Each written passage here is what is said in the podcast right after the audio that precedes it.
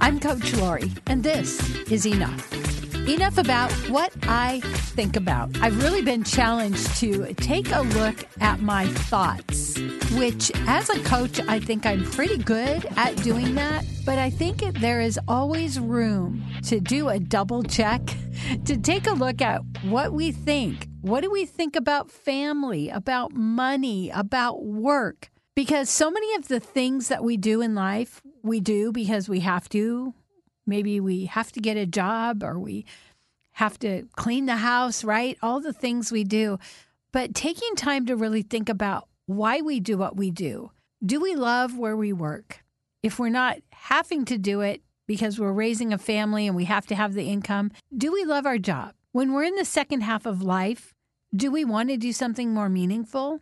Something different. And maybe we hate our job, but we're afraid to leave because of security, insurance, all of those things that keep us tied to a place or a thing or even a person. But when we're in the second half of life, when our kids are raised, is this how we want to go out? And I'm not saying we're going to die soon. We can be really intentional about the last half of our life. I hear people all the time, like when they get up, they go, Oh, I'm getting so old. They groan, they grunt, whatever. And I like, and I say, I rebuke that because I don't buy into that whole getting old thing.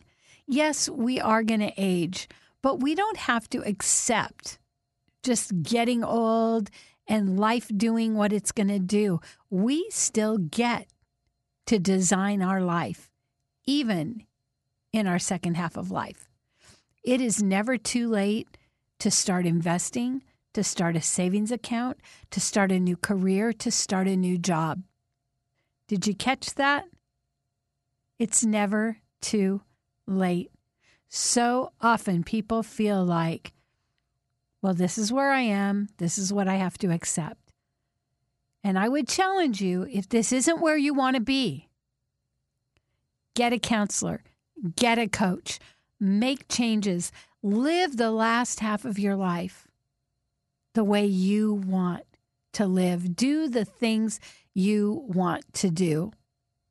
Yeah, maybe you're not going to go to school to be a teacher like you wanted to do when you're 17, but maybe there is something you can teach. You see, it's really easy to get caught up in what we think because we don't challenge our thoughts.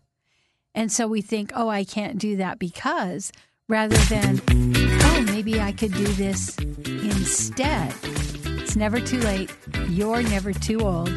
And what a better time than your second half of life to challenge those thoughts you've been thinking and live very intentionally. I'm Coach Lori, and you are enough.